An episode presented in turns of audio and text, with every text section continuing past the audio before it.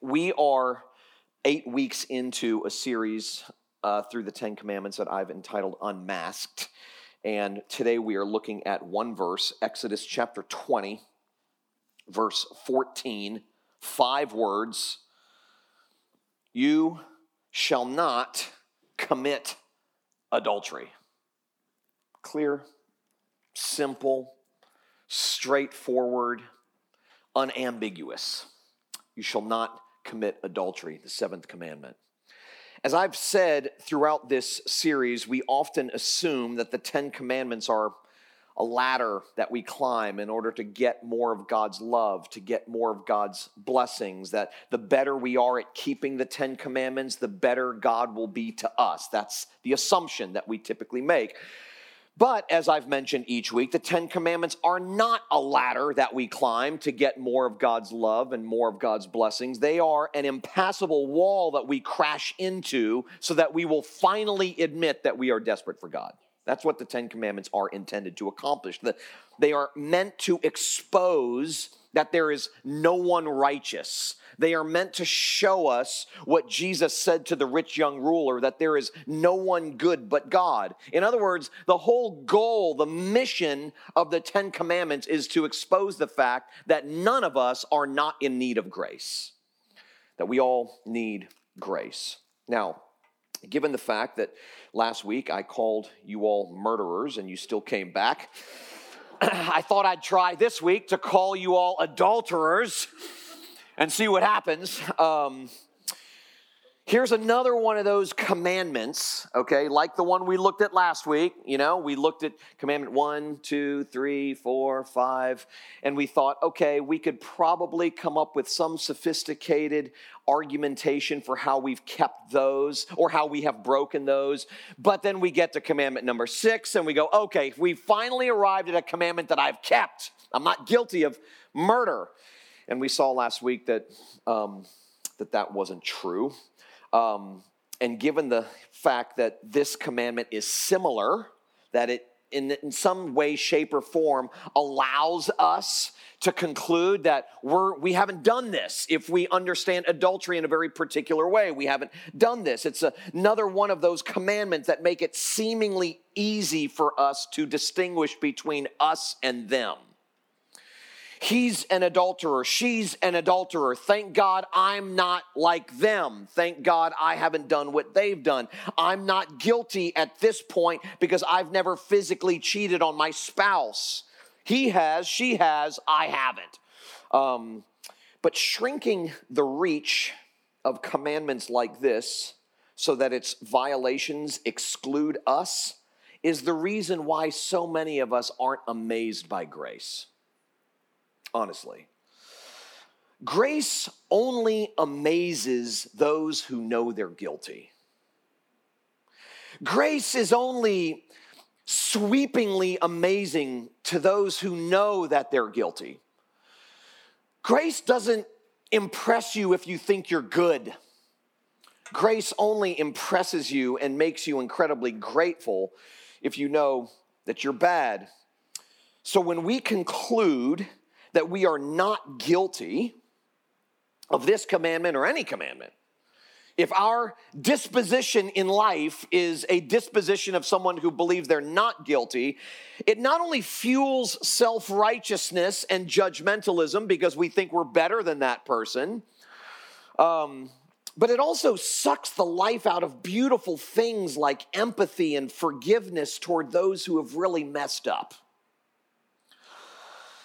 Everywhere we look, people are calling out other people, everywhere, pointing out the sins of other people. Someone once told me that Matthew chapter 7, verses 3 and 4, where Jesus says, "Why do you pick out the speck in your brother's eye and ignore the log in your own?" Someone once told me that those verses are the 2 most ignored verses in the Bible. Now, whether that's an overstatement or not, the point stands, okay? We seem addicted to identifying and exposing the flaws of others. It's an addiction. It's like a drug. It makes us feel higher. if only for a moment. In fact, one of the most effective ways to avoid our own dark shadows is to hide behind the obvious faults of someone else, obviously. As long as my focus is where you are bad, I feel good. That's going on all over the place. And this type of moral snobbery exposes just how deluded we are about our own dire need for grace and for forgiveness. It is the summit of hypocrisy to spend our time confessing the sins of other people while never confessing our own. That's what Jesus is saying in Matthew chapter 7. It's the apex of blindness to point out the flaws of other people while ignoring our own flaws. Wherever there is a sense of moral superiority and ethical innocence, there will always be a lack of grace. Always. There will always be a lack of forgiveness. Always. There will always be a lack of empathy. Always. Because what makes people forgiving and what makes people gracious, what makes people non-judgmental and empathetic is a deep down realization of just how much forgiveness and grace they themselves need. That's what makes someone gracious. That's what makes someone forgiving. We all want to be around people who are gracious, who are empathetic, who are forgiving. Well, what makes people gracious and empathetic and forgiving is the fact that they know down deep just how much grace and forgiveness they themselves need. You know someone really understands God's grace and forgiveness when you confess your sins and secrets to them and they don't blink. That's when you know. Non-blinking friends are those who know that they themselves and no one else is the chief of sinners. Those are the kind of people who aren't shocked by your sin, who remain amazed by grace. People who know that they're guilty, people who know that they've screwed up, people who know what it feels like to be at the bottom. Those are the people, those are the ones that you run to when you've blown it. Those are the ones you're not afraid to go to when you've really screwed up and you're embarrassed. Empathy is born not out of thinking that you're good, but out of knowing that you're bad, that you're no better than anyone else. That's where empathy is born. My wife, Stacy, made a very helpful distinction for me a number of years back. She said, you know, before you and I met, I listened to your sermons and I read your books and I was familiar with your ministry. And your ministry was always very sympathetic to the sinner and to the sufferer, to the one who is really screwed up. She said, but now I listen to what you say and I read what you write. And it's not just sympathetic, but it's empathetic. And I pushed a little bit and asked her what she meant. And she essentially said this: sympathy is saying, I hear what you're saying. Empathy is, I feel what you're feeling because I've been there. And it's typically those people who have crashed and burned, who are very well acquainted with loss and guilt and shame and regret, who have bottomed out, crashed and burned, who are the most empathetic because they've been where you are. These are the people who know that they're guilty, that they haven't kept all of the rules and dotted all of the I's and crossed all of the T's. Empathy is born, like I said, not out of thinking that you're good, but out of knowing that you're no better than anyone else. Francis Spufford, who's a philosopher, a philosophy teacher in England, wrote a book called Unapologetic back in 2013, I think. Excellent, excellent book. But he says this: Christianity isn't supposed to be about gathering up the good people and excluding the bad people, for the very simple reason that there aren't any good people. Christianity can slip into being a cozy club or affinity group or a wall against the world, but it isn't supposed to be. What it's supposed to be is a league of the guilty. Why do we come through red doors every Sunday morning? Those doors are painted red for a reason.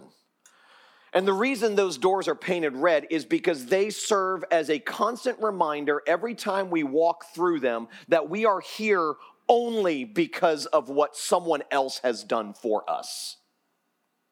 That we gain access to God through the shed blood of Jesus for you, for me. That's how we gain access to God. In other words, we come knowing that we in and of ourselves are guilty. I told someone not long ago that our church probably has more in common with a recovery group than a typical church. Because just like it's true in any, you go to an AA meeting or an NA meeting or whatever, if you go to an AA meeting, you have to begin by saying, hi, my name's Tullian and I'm an alcoholic. You start out admitting that you're weak. Well, the goal here, I think, and should be in every church, is that we come in and we say, hi, my name is Tullian and I'm a sinner in need of a savior. That's why we gather. We gather to be reminded that we are without hope in this world and the next apart from what Jesus has done on our behalf. Last week I said that in the Sermon on the Mount, Jesus insists that anger and murder are equally liable to judgment. He made that very clear. He showed there that in God's economy, there is an equality between intention and action, thought and deed. There is a difference between being angry with somebody, being bitter towards somebody, being unforgiving towards somebody, being resentful towards somebody, and murdering them. Okay, there is a difference in terms of the consequence.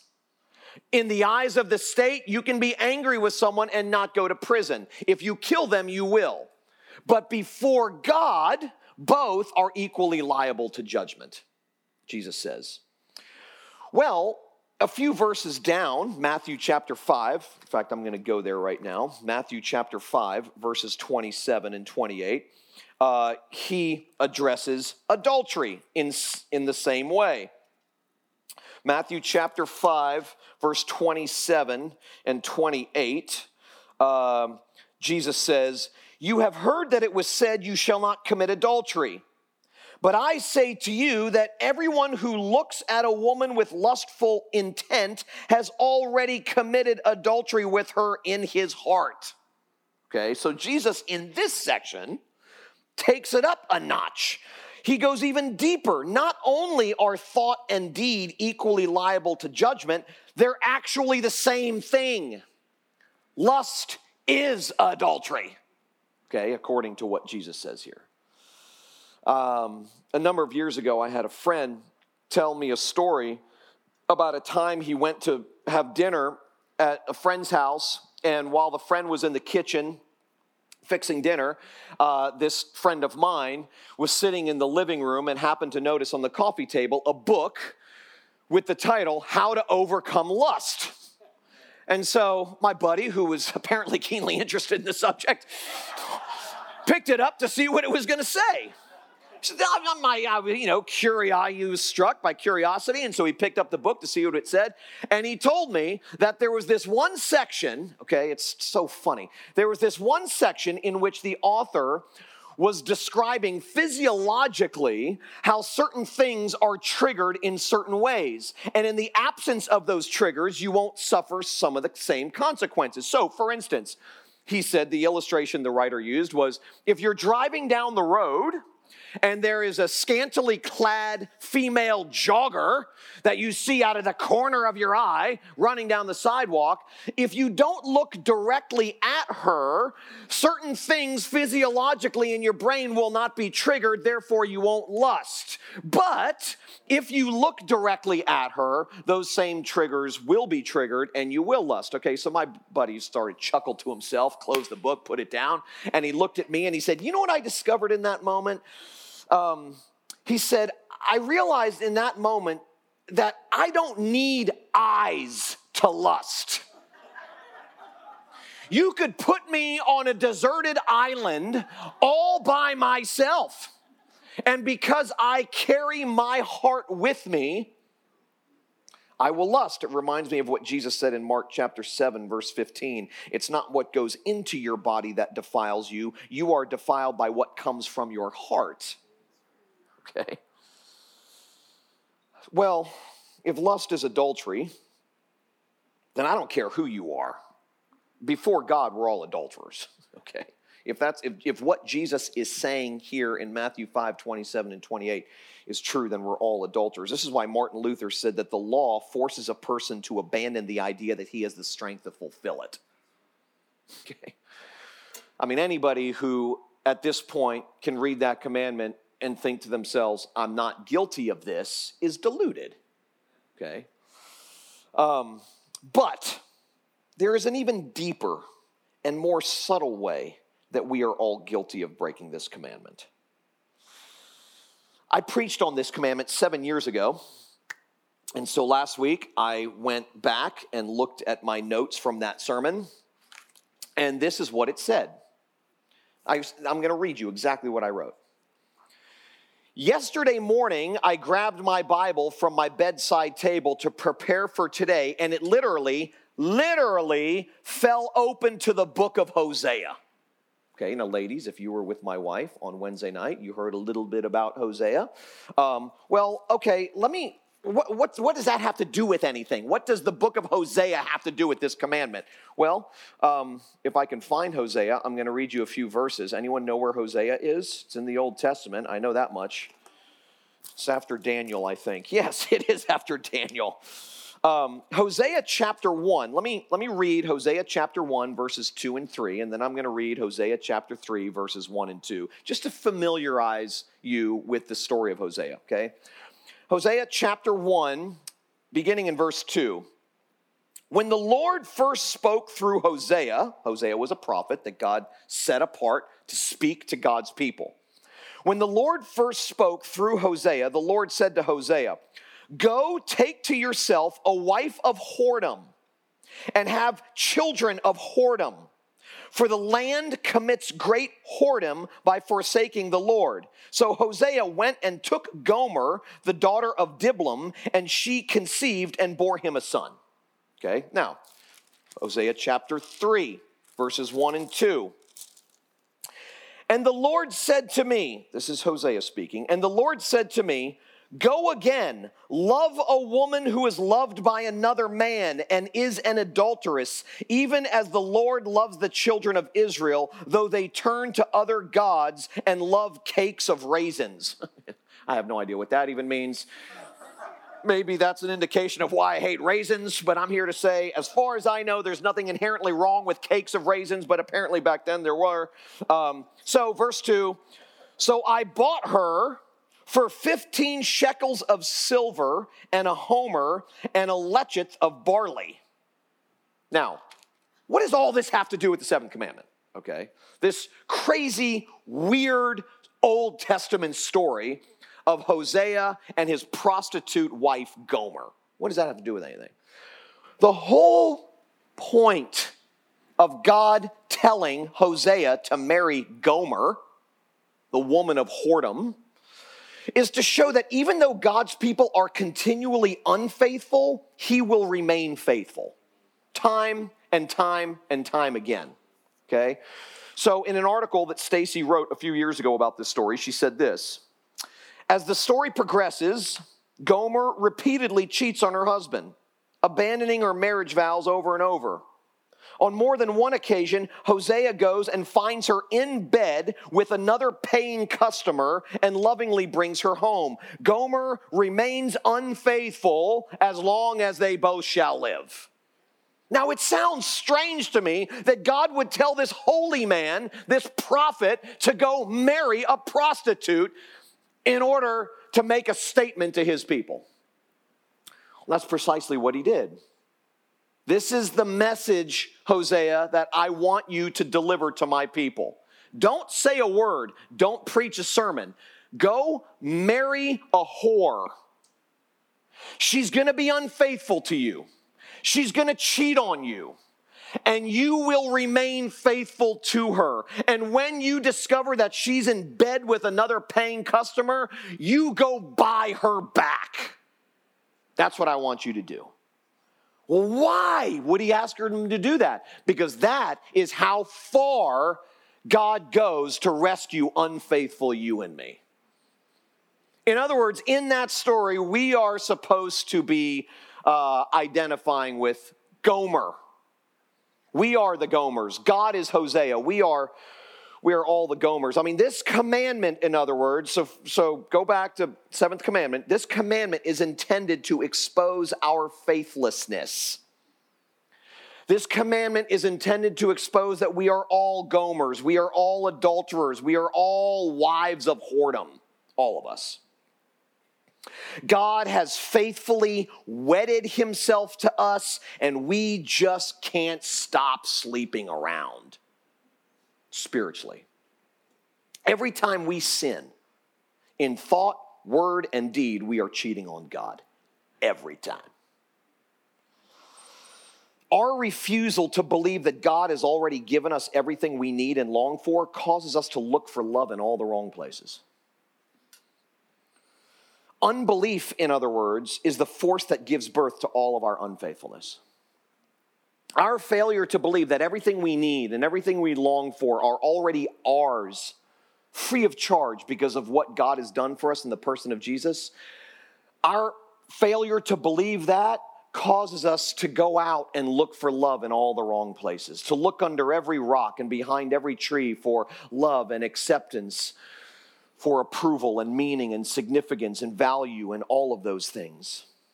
Martin Luther said that the sin beneath all sins is the lie that we cannot trust the love and grace of Jesus and that we must take matters into our own hands. It's a great line. The sin underneath all sins is the lie that we cannot trust the love and grace of Jesus and that we must take matters into our own hands.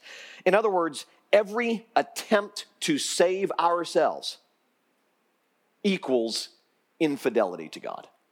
Every attempt. So, for instance, I'll give you an example. It's not adulterous to want love. It's adulterous to believe that finding love will save you. Okay, it's not adulterous to pursue your dreams. It's adulterous to believe that the fulfillment of your dreams will save you. It's not adulterous to want what's best for your kids. That's a good thing. It is adulterous to believe that your kids turning out a certain way will save you. So we all hunger for thirst. I mean, we all hunger and thirst for love and for approval. And in and of themselves, those things are not bad. In fact, we were created to experience those things. We were created to experience love and approval and affirmation. It's when we seek to satisfy our hunger and thirst for love and approval in anything or anyone smaller than God that our adulterous ways are exposed. Adultery and idolatry are very closely linked. So if you haven't had an affair in the way that we typically think about it, you're not off the hook, okay? According to Jesus, we're all on the hook as much as someone who has. The law, as I've said, levels the playing field and eliminates the us versus them distinction. No longer can we say, he's a murderer, I'm not. She's an adulterer, I'm not. The Ten Commandments eliminate the us-them distinction. In the Bible, there is no distinction between us and them. There's a distinction between us and him, but not us and them. The law eliminates that. Well, that's the bad news, okay? I hate to be the bearer of bad news, but the good news sounds so much sweeter when it's up against the backdrop of bad news. So much sweeter. So here's the good news. As the story of Hosea and Gomer shows, God's love and acceptance of us is not dependent on our faithfulness, but Jesus' faithfulness for us, okay? 2 Timothy 2:13 says, if we are faithless, he remains faithful. I mean, how beautiful is that? God's love for you, his work in your life, God's commitment to you, God's acceptance and approval of you is in no way dependent on you. It is dependent entirely and exclusively on what Jesus has done for you. Full stop. Full stop. Yeah, but there are no yeah buts. Full stop. Everywhere we are faithless, Jesus was faithful. Everywhere. Okay, think back to his temptation in the wilderness after his baptism. He was baptized by John the Baptist, and then it says the Spirit of God led him into the wilderness to be tempted for 40 days and 40 nights. Well, Jesus, everywhere we were faithless or we are faithless, Jesus was faithful. Think about this. When he was tempted in the wilderness to worship something smaller than his Father, he resisted. When he was offered all the power in the world, if he would just abandon his Father, he refused. When the devil said, I know you're starving, you haven't eaten in a long time, you have the power, just turn these stones into bread. He repudiated the idea of taking his physical needs into his own hands and to not trust his Father to meet those needs. Every place and everywhere we are unfaithful, where we are faithless, Jesus was faithful. Ultimately, he was faithful to his Father's will by living the life we couldn't live and dying the death we should have died. So that, as the book of Hebrews says, for the joy set before him, he endured the cross and he scorned its shame. He was faithful at every place where we are faithless. And that faithfulness of Jesus is now given to us.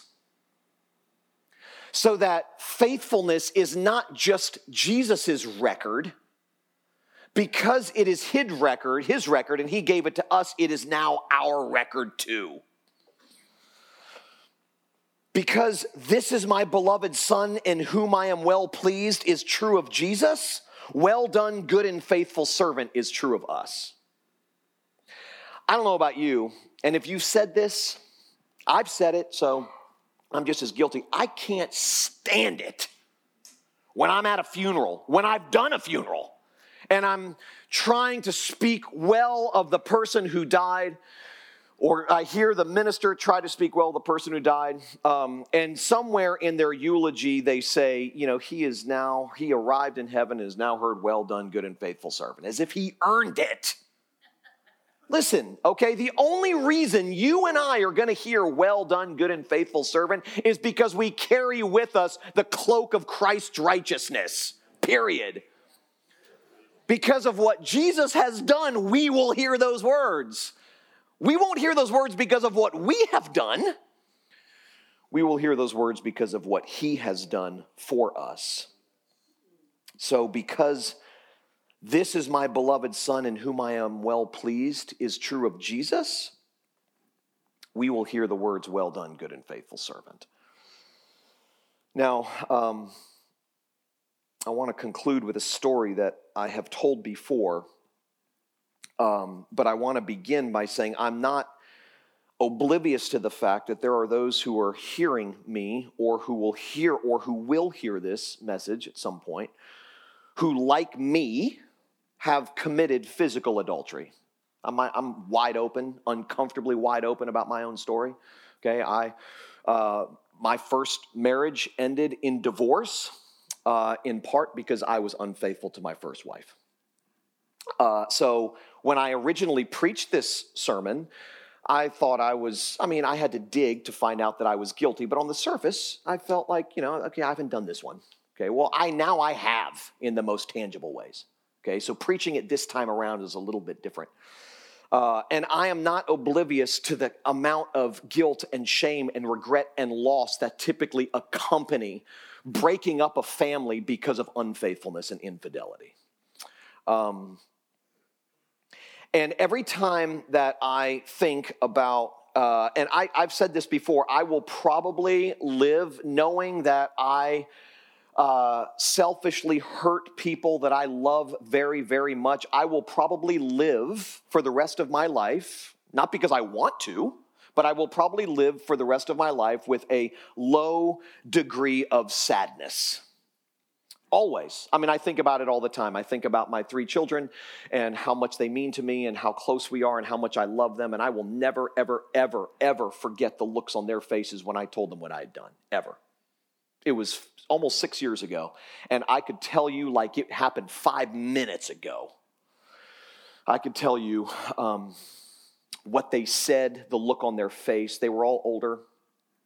So I know that pain. I know it. I know the depression that accompanies something like this. I know the regret and the pain and the shame that accompanies things like this, the pain that accompanies hurting those that you love. I get it. And as I was thinking about that yesterday, it reminded me of this story that some of you have heard me tell. But it was something I needed to be reminded of. And while it is something that we all need to be reminded of because we are all adulterers, I want those who are hearing what I'm saying right now who have actually committed physical adultery where you've cheated on your spouse or you've been on the receiving end of someone who has cheated on you, I want you to hear this story. It's a story that was told to me a number of years ago by an old friend of mine named Rod Rosenblatt, who was for a long time a theology professor in Southern California. Rod's in his late 70s now. We were in Chicago, standing at the top of an escalator, getting ready to go down. And as we were walking side by side, he started to tell me this story. And as I was moving forward to get on the escalator, he stopped me. Turned to me, faced me, put his hands on my shoulder, blocking the way for other people to get on the escalator, and he told me this story. It's a story about a woman who went to go see her pastor. Pastor, you know that I had an abortion a number of years ago. Yes, the pastor replied. Well, I need to talk to you about the man that I've recently married. Okay, said the pastor. Well, we met a while back and started dating. And I thought, I need to tell him about the abortion, but I just couldn't. Then things got more serious between us, and I thought, I need to tell him about the abortion, but I just couldn't. A while later, we got engaged, and I thought, I need to tell him about the abortion, but I just couldn't. Then we got married, and I thought, I really, really need to tell him about the abortion, but I just couldn't. So I needed to talk to someone, Pastor, and you're it. The pastor said, well, you know we have a service for this. Let's go through that together. So they did, a service where she would confess her sin and he would assure her of God's forgiveness. And when they were finished, she said to him, thank you, Pastor. Now I think I have the courage to tell my new husband about my abortion. And the pastor replied to her, what abortion? Gone. Well, may the accuser roar of sins that I have done. I know them well, and thousands more. My God, he knoweth none. The sins we cannot forget, God does not remember. As far as the east is from the west, that is how far God casts our sin away from us because of what Jesus has done. So while it's unrealistic to assume that in this world and in this life we as guilty people will never suffer from the weight of guilt and shame again, totally unrealistic. But it's when we do feel the heaviness of guilt and shame for things we have done or failed to do that we are reminded over and over and over again by God on high that it is finished. That you now wear the perfect righteousness of Jesus. You are locked inside a straitjacket of righteousness so that nothing you do or fail to do will ever tempt God to leave you or forsake you because God relates to you based not on what you do or fail to do, but exclusively on what Jesus has done for you. Let's pray together.